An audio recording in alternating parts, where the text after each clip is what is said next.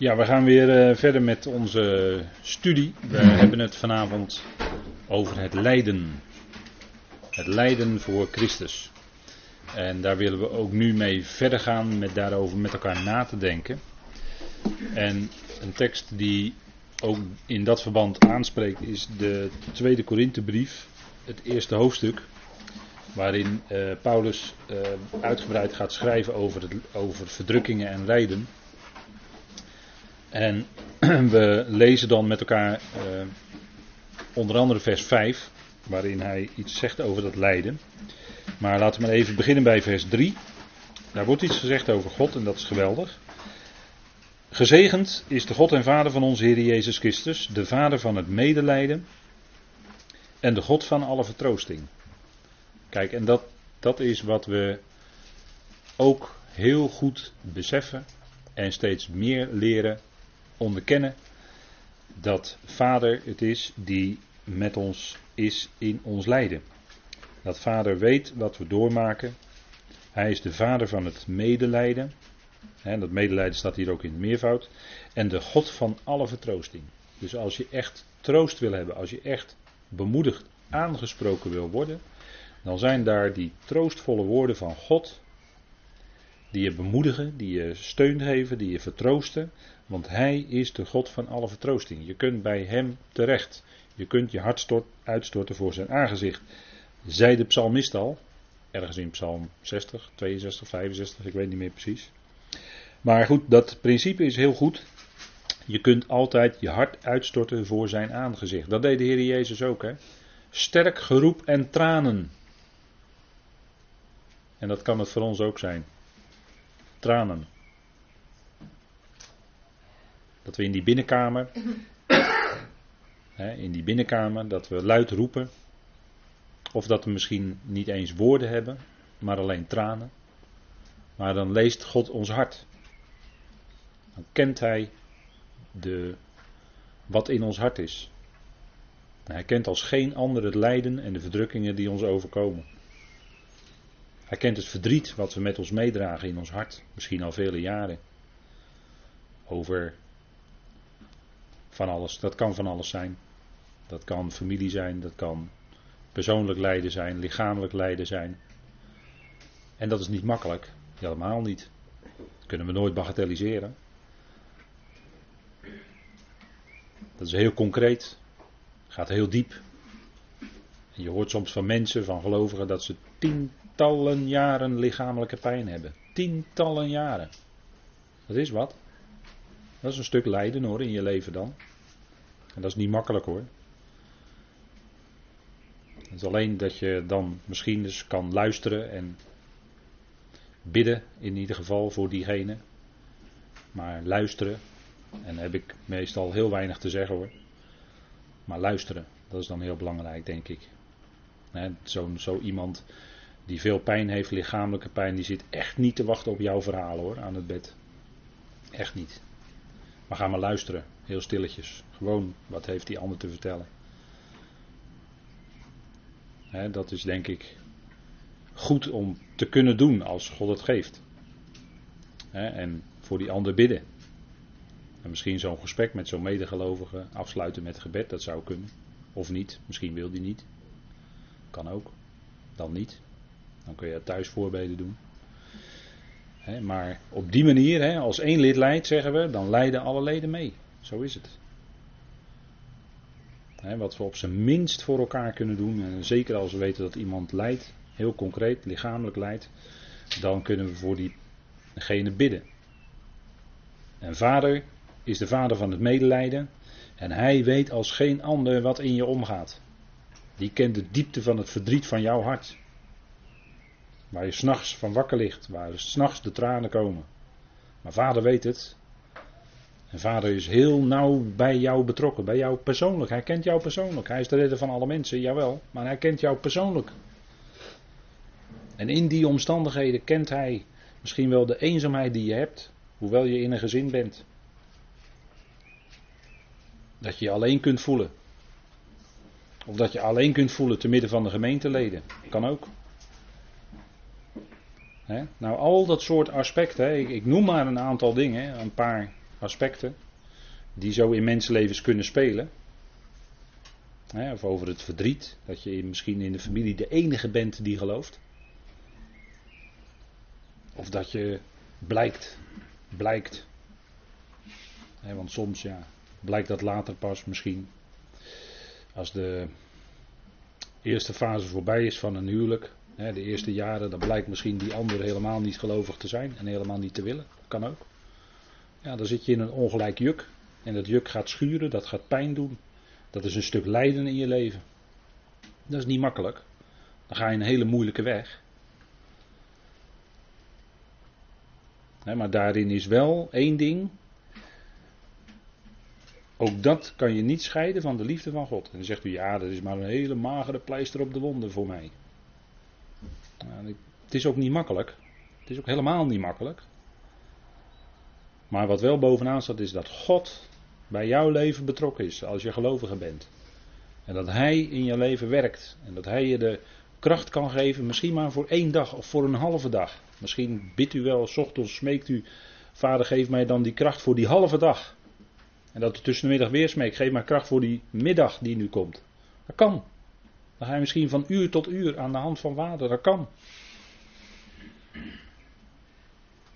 En dan geeft hij toch in die omstandigheden misschien dan toch net die kracht die nodig is om door te gaan. Nou, dat is genade. Misschien zijn er ook wel dagen dat het niet lukt. want zo makkelijk en zo mooi is het allemaal niet. Maar dat lijden, dat kan zo'n hele diepe sporen trekken in ons leven. En, en dan is er hè, lichamelijk lijden. Ik heb het genoemd, hè. Tientallen jaren hevige lichamelijke pijnen hebben. Waar niks aan te doen is door de medische wereld kan. Hè, dat, dat, is, dat is moeilijk hoor. Dat is heel moeilijk. Nou, Paulus die ging zelf ook een hele moeilijke weg. Hij had het meest geweldige evangelie wat je maar kunt voorstellen. Geweldige evangelie is er gewoon niet. En er is trouwens ook voor deze tijd helemaal geen andere evangelie dan het evangelie van Paulus. De evangelie van de besnijdenis is straks weer aan de orde. Hè. Dat is nou eenmaal Gods volgorde. Kan ik ook niks aan veranderen. Kan ik ook niet helpen dat dat zo is. Hè, maar in deze tijd klinkt het evangelie van Paulus. Dat moet klinken. En dat, daarmee ging de apostel op weg. Hè. Het meest geweldige goede nieuws wat je maar kunt voorstellen. En juist hem overkwam heel veel lijden.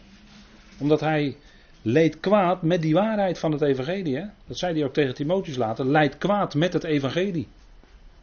En zei er nog iets bij, in de kracht van God. Jazeker, want dat heb je dan nodig hoor. als je het eind van jouw eigen krachten bent, geestelijk gezien, ja, dan ga je beseffen, ja, nu heb ik Gods kracht nodig. Ik heb God nodig in mijn leven.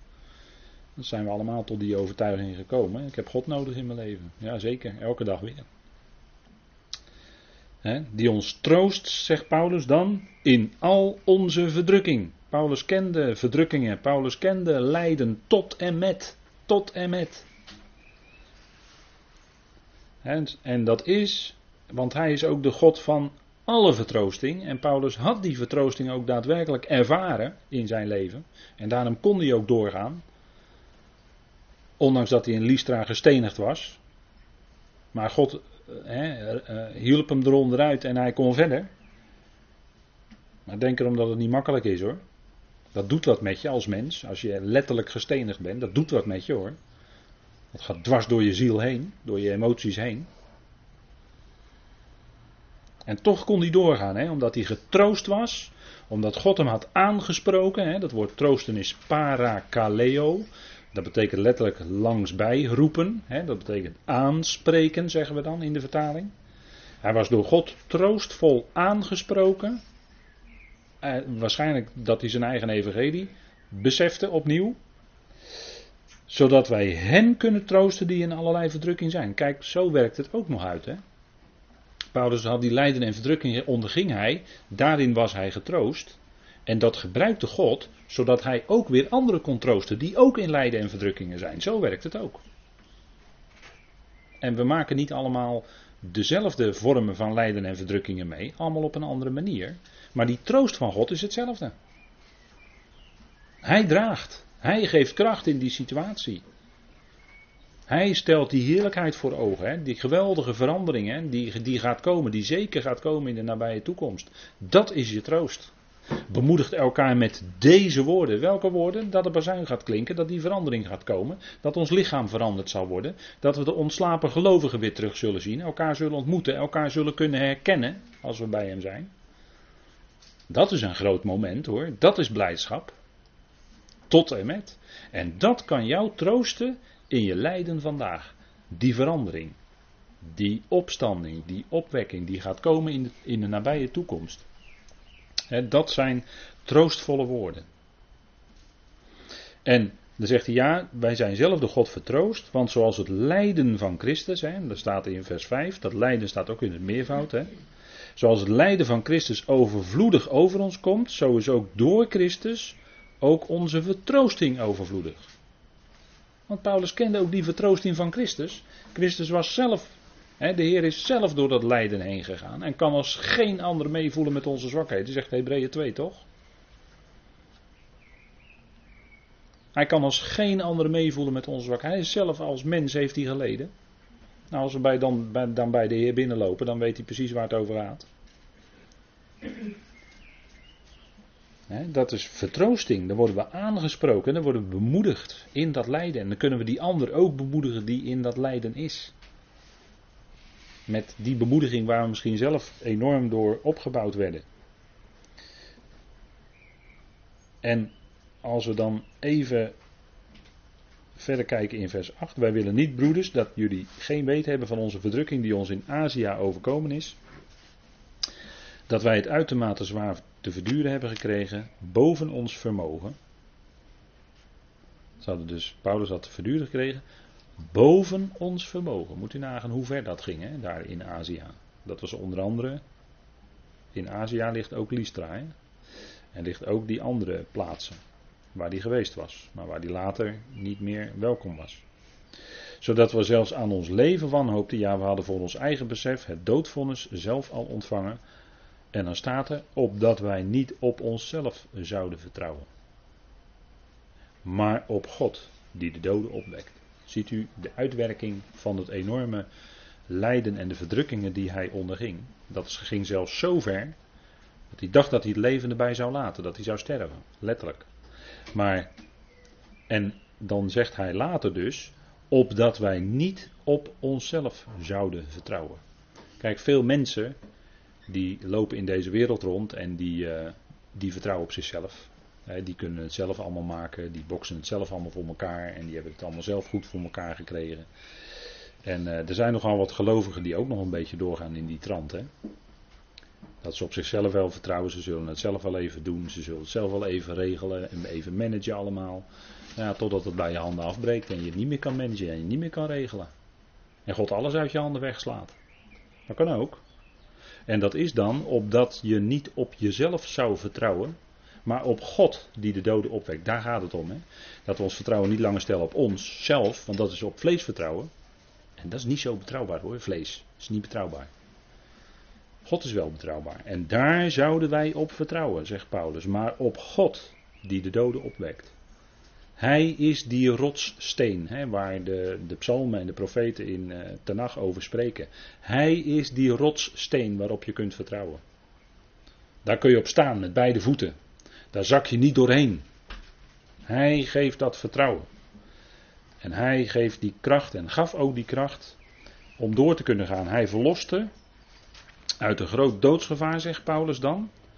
En hij verlost ons nog. En op hem hebben wij de verwachting gevestigd dat Hij ons ook verder verlossen zal. Kijk, bij God is het zo, als er zo'n uitredding is geweest, dan biedt dat wel garantie voor de toekomst. Want dat is omdat God zelf garant staat voor verlossing, voor uitredding. Maar dan op een manier, niet die wij bedenken, maar op een manier die Hij tot stand brengt. Het is nooit onze eigen oplossing. En dat is ook altijd wat we doen als we niet weten welke richting het op moet in ons leven of in het in, in, in leven, in, in, in zaken, hoe het, hoe het verder moet. Laat ik maar heel algemeen zeggen, dan is het altijd eerst, eerst wachten. Wat, wat bedoelt de Heer? Welke richting wil de Heer op? In de wereld gaan we anticiperen. Dan gaan we gelijk de dingen, gelijk hup, knal, regelen, uurtje, alles is geregeld. we hebben er nauwelijks koffie bij kunnen drinken, maar het is al geregeld. zo zijn wij.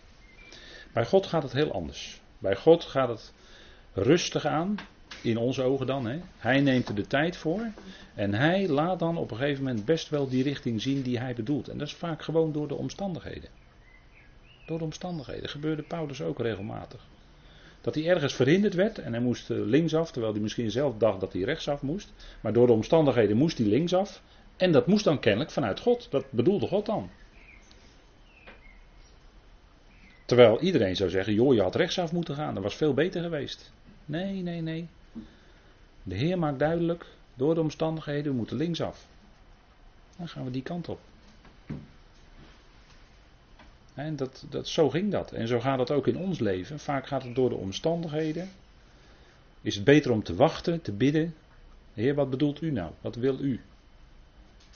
Niet overhaast. dat, en, en zo ging het ook in het leven van Paulus. En, en hij verloste. En hij, in moeilijke omstandigheden, gaf de Heer die uitredding, die verlossing. En, en daar kon de apostel op vertrouwen hoe moeilijk eh, de zee hoog ging of laag ging, maar hij vertrouwde op God. God zou het uitwerken. En de omstandigheden, ach, of hij nu rijk was of armoede had, of hij nu gebrek leed of dat hij overvloed had, dat maakte voor Paulus ten diepste allemaal niet uit. Waarom niet? Omdat hij dat geheim kende van Gods hand in alle dingen. Gods hand zit in alle dingen. God leidt alle omstandigheden. Hij leidt de dingen. En dan vallen je de dingen inderdaad toe uit de hand van God. Zo is het. Er is geen toeval. zo, dan hoor je vaak mensen zeggen: ja, toevallig gebeurde dit of dat. Nou, ik geloof niet in toeval. Ik geloof dat God de omstandigheden leidt en dat God alles in zijn hand heeft. En dat de regeerder links, linksom of rechtsom gaat, dat is ook in Gods hand, hè? want het hart van de koning is toch in de hand van JW als verdelingen van water. Hij leidt het heen waar hij wil. Dat staat toch in spreuken? Dat geloven we toch? Nou. Het lijden van Christus, dat overkwam Paulus. Het lijden van Christus, het verworpen worden om de waarheid. Dat ze je niet moeten, omdat je uitkomt voor de waarheid. En tegenwoordig is dat in christelijke kring, wordt dat ook al een beetje moeilijker hoor. Want als ik het Nederlands Dagblad lees, dat is een christelijke krant, hè, veel christelijker dan trouw. Daarin wordt ook al regelmatig door theologen gezegd dat wij als gelovigen maar niet zulke grote woorden moeten gebruiken. Hoezo? Hoezo geen grote woorden? Mogen we dan niet beleiden wat God zegt? Mogen we dan niet uitkomen voor de waarheid? Mogen we niet uitkomen voor het feit dat God de redder is van alle mensen? Wat ze op de Vrije Universiteit van de professor dogmatiek Veenhof de predikanten hebben geleerd, maar het niet vertellen. De predikant is nog steeds zo hoor. Dat de predikant in de studeerkamer iets anders gelooft dan dat hij op de kanselzondag zegt. En ik bedoel dat niet veroordelend, want dat is een zaak voor de Heer bij de Bema. Dat is mijn zaak niet. Maar ik zeg u alleen dat het zo werkt. Dit is de waarheid.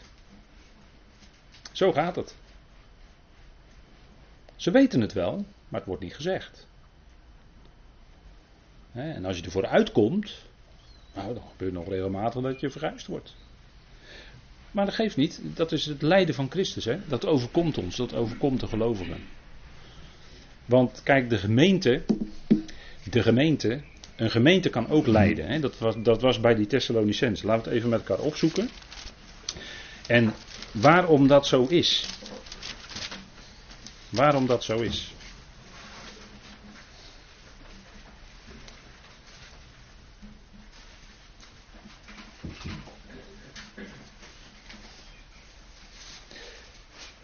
Kijk, in Thessalonicense staat 1 Thessalonicense 2, vers 13, wil ik even met u lezen.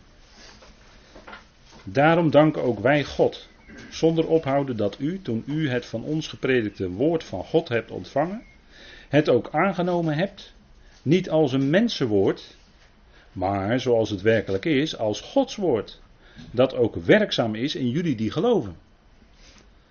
Ze hadden dus niet als een mensenwoord aan ontvangen, wat, wat ook heel, uh, dat is de vrijzinnigheid, hè, die zegt van, ja nee, de Bijbel is een boek dat is geschreven door mensen vanuit hun ervaringen met het opperwezen. Zoiets, hè. Kwatsch. De Bijbel is Gods woord. De Bijbel is Gods woord. En dat is betrouwbaar. En die Thessalonicenzen die hadden dat woord wat Paulus bracht ook aanvaard als Gods woord. Als Gods woord, hè. Dat is ook werkzaam in jullie die geloven. Nou, u en ik kunnen daarvan getuigen. Hè? Het is werkzaam in ons leven. Wij die geloven, het is werkzaam in ons, in ons leven. Het werkt. En het is Gods woord. Het heeft ons vreugde gebracht, genade, blijdschap. een geweldige boodschap. Uitzicht op een God die werkelijk God is. En redder is dus van alle mensen. En die dat woord waar zal maken. En dan staat er van die gemeente. Want jullie broeders zijn navolgers geworden van de gemeenten van God die in Judea zijn. In Christus Jezus omdat ook jullie hetzelfde geleden hebben van jullie eigen medeburgers als zij van de Joden. dus die Thessalonicenzen, die hadden geleden onder de andere Thessalonicenzen. Net zoals de gemeenten van God in Judea geleden hebben onder de Joden. Die vergelijking maakt hij. En dus die gemeente in Thessalonica, die had collectief geleden onder de eigen medeburgers onder die andere Thessalonicenzen die misschien dat uitkomen voor die waarheid van God, dat Gods woord helemaal niet zagen zitten. Waardoor ze in de verdrukking waren gekomen. En dat was een stuk lijden. Ze kwamen misschien wel als, als, als groep mensen, als groep gelovigen binnen die stad Thessalonica, kwamen ze misschien wel, hebben ze toen misschien wel helemaal alleen gestaan en, en enorm onder druk gezet. Om dat woord, omwille van dat woord van God. Lijden. En, want kijk, dat is wat een gemeente zou zijn. Hè, dat staat in 1 Korinthe 3, vers 15. De gemeente zou zijn, en dat is elke lokale uitdrukking van gelovigen is dat ook zo. Een pilaar, hè, een zuil en vastheid van en om de waarheid. Hè. Dus de gemeente die zou uitkomen voor die waarheid, hè, als was het een pilaar, hè, dat is een mooie vergelijking. En vastheid, hè, daar waar die daar waar die waarheid is vastgezet door God. Daar waar die waarheid gesetteld is. En eh, daar zou die gemeente dan ook lokale gemeente voor uitkomen, voor die waarheid. Dan heb je, dan, dat, dat, dat is geweldig als je uitkomt voor de waarheid. Dan klinkt er één geluid. Dan klinkt die waarheid van God, dan klinkt dat evangelie zoals Paulus dat mocht brengen. Wat we alleen maar willen naspreken. Zo, hè. En dan kan het zijn inderdaad dat je als, als, als groep, als, als groep gelovigen, dat je dan leidt. Dat, dat je dan in, in evangelisch Nederland, dat zie je niet zien zitten. Of dat zie je in kerkelijk Nederland niet zien zitten. Ja, want ja, wat jij beleidt gaat in tegen artikel 37 van de Nederlandse geloofsbeleidenis. Want in dat artikel staat dat ongelovigen voor altijd moeten pijn lijden in de hel. He, staat gewoon in artikel 37 hoor. Er is onlangs nog een procedure geweest door een Haarlems kerklid, maar die, eh, die verloor dat. Want die wilde uitkomen voor de, meer verzoening. Maar die verloor dat eh, tegen, de, tegen de synode hoor. Ze bleven bij de kerkleer. He, zijn voornaam heette die Daaf geloof. Daaf Blokhout of zo heette, die, heette dat kerklid. Maar die kreeg uiteindelijk nul op request. Dat kon ook niet anders, want die, dat kerkbestuur moet natuurlijk blijven bij de Nederlandse geloofsbeleidenis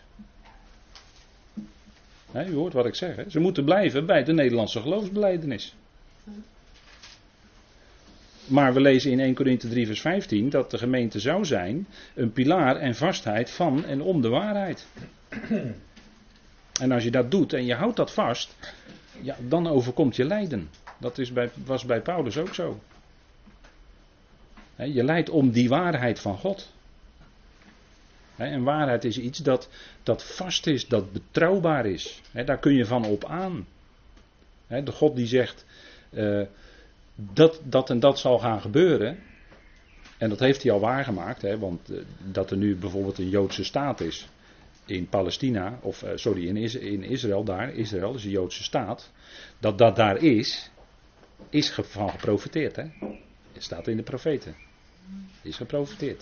Het heeft lang geduurd. En 150 jaar geleden werden de evangelische gelovigen daar nog om uitgelachen als ze dat zeiden.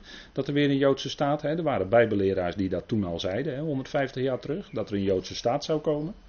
Die werden erom uitgelachen. Maar in 1948 was die Joodse staat daar. Waarom? Stond in de profetie, dus het moet gaan gebeuren. We kunnen niet zomaar om die profetie heen. En daarom zal alles wat in Daniel staat daarvan, zal ook nog gaan gebeuren. Dat is ook nog toekomst. En eh, daar kunnen we niet omheen. Hè? Daar kun je niet zomaar mee. Je kunt met dat woord van God, dat zeg ik wel vaker, hè? dan ga ik Jiddisch praten, sjoemelen. Daar kun je niet mee, eh, dat kun je niet versjaggeren. Dat kan niet. Nee, daar moet je nauwkeurig bij blijven en dat onderstrepen. Kijk, dat staat er. Dat geloven wij, dat staat er. En, en als je daarbij blijft, bij die waarheid, ja, dan, dan brengt dat ook lijden. Hè? Want het gaat vanavond over voor Christus te lijden. Hè? Er staat hier in Filippenzen 1 ook, aan jullie als gemeente, als collectief, is het genade geschonken voor Christus ook voor hem te lijden. Als groep, hè? Nou, dat, dat, is, dat was dus bij die Filippenzen was aan de hand. Nou, en zo gaat het steeds door, hè? Kijk, Paulus zei dat ook tegen Timotheus. Timotheus was uh, zijn opvolger. En dan wil ik hiermee afronden voor vanavond. Timotheus was zijn opvolger. Paulus was apostel. Hij was leraar. Hij was evangelist. Hij was oudste. Hij was opziener. En Timotheus was het ook allemaal. En Timotheus moest dan die boodschap ook gaan voortzetten. En dan zegt Paulus wel vier, vijf keer in die tweede Timotheusbrief. Timotheus leidt kwaad met het evangelie. Leidt kwaad met mij met het evangelie. Ja, dat is wat, wat het evangelie brengen. En je gaat ermee door. Met zich meebrengt. Dan overkomt je kwaad. Dan zul je kwaad moeten lijden. He, uh, gediscrimineerd worden. Veracht worden. Uh, in de hoek gezet worden. Uh, weggetrapt worden. dat soort dingen allemaal. Hè. Dat is kwaad lijden met het evangelie. Geestelijke stenen naar je hoofd krijgen. Hè aantijgingen die niet waar zijn enzovoort. Al, al dat soort dingen, het overkwam allemaal. Hè. En Paulus zegt dan tegen Timotheus in 3 vers 11, laten we daar dan mee afsluiten, omwille van de tijd.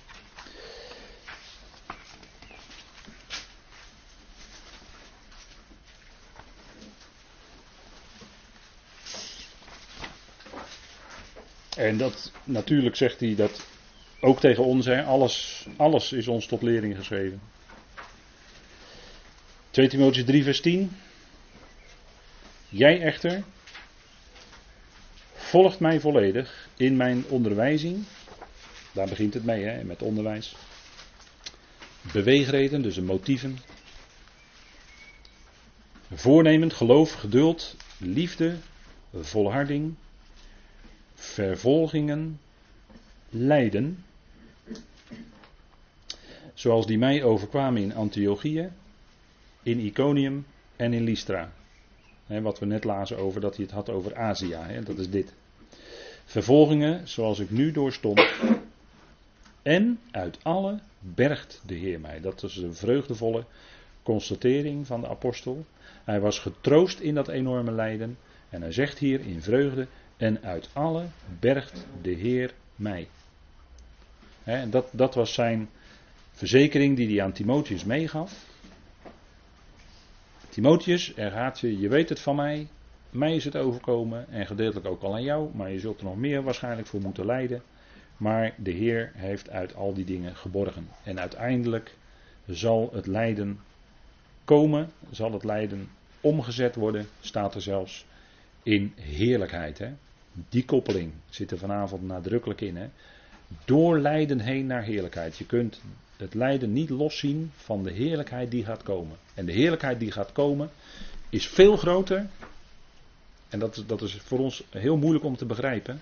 Maar de heerlijkheid die gaat komen is veel groter dan het lijden dat ons nu vandaag overkomt.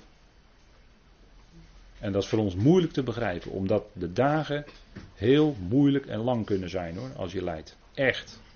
We moeten niet onderschatten. Absoluut is dat, kan dat heel, heel moeilijk zijn. En toch blijft dit staan. De heerlijkheid die komt, die zal al dat lijden toch ver overstralen.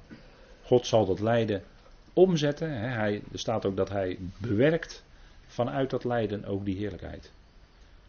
Maar dat is onvoorstelbaar veel meer dan het lijden van nu. En, en in dat perspectief zet Paulus het. En, en die wist zelf uit ervaring hoe diep het kon gaan. Dus het, is echt een ervaringsdeskundige. Maar die kon het uit volle overtuiging schrijven. Dat die heerlijkheid die zou komen veel groter is. En dat, dat, ja, dat is, mag voor ons dan ook bovenaan staan. Hè, als uh, einde van deze avond. En het einde van dit seizoen Bijbelstudie Filippenzen. En dan hopen wij na de zomer weer verder te gaan daarmee. Want dat is wel heel nadrukkelijk de bedoeling. Dat wil ik even nog goed vastgesteld hebben hier. Het is heel nadrukkelijk de bedoeling dat we gewoon doorgaan met de Bijbelstudie Filippenzen. En, uh, dat, en ik bid dat de Heer ons daardoor zal blijven zegenen en voeden en koesteren. Zoals hij dat deed. En uh, ja, we mogen op hem zien daarin. En in het diepe besef dat na het lijden komt de heerlijkheid. Hè? Nou, tot zover voor deze avond.